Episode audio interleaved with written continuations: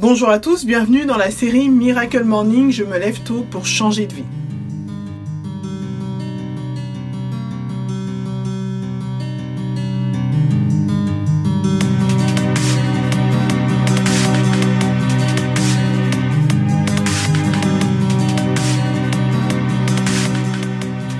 Nous arrivons à la dernière étape de notre série basée sur le livre d'Alel Road et nous avons balayé ensemble la routine en six étapes, le Life Savers. Donc pour rappel, le Life Savers, il s'agit donc de six étapes, le silence, l'affirmation, la visualisation, l'exercice physique, la lecture, reading, et pour terminer, et c'est ce que nous allons voir ensemble aujourd'hui, l'écriture, scribing. L'écriture est un de mes moments préférés dans mon Miracle Morning. C'est l'occasion pour moi d'écrire mes pensées et mes idées, mais également d'organiser mes journées.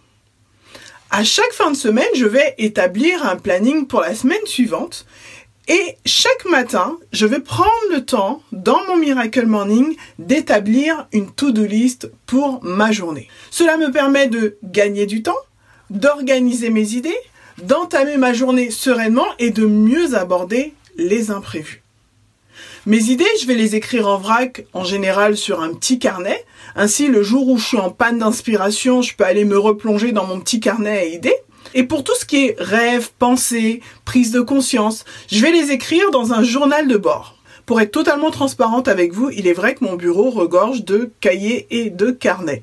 Mais lorsque je me replonge dans des vieux carnets, eh bien, je ne suis pas du tout déçu parce que j'y trouve des trésors, j'y trouve des idées, j'y trouve plein de bonnes choses. Il y a de vrais avantages à tenir un journal. Cela permet de gagner en clarté, de retenir nos idées et également de voir notre progression. Si votre rêve est d'écrire un livre, par exemple, c'est un bon exercice pour faire avancer également votre projet.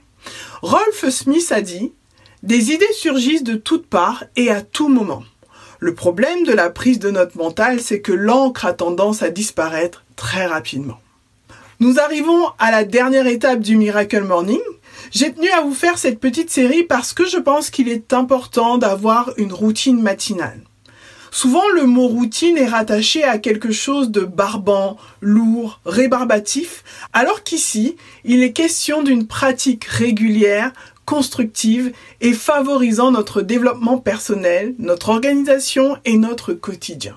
Pour ma part, j'ai choisi de vous parler du Miracle Morning parce que c'est la méthode qui me convient le mieux, mais il existe également sur Internet des routines qui sont proposées par des coachs en développement personnel et qui sont tout aussi efficaces.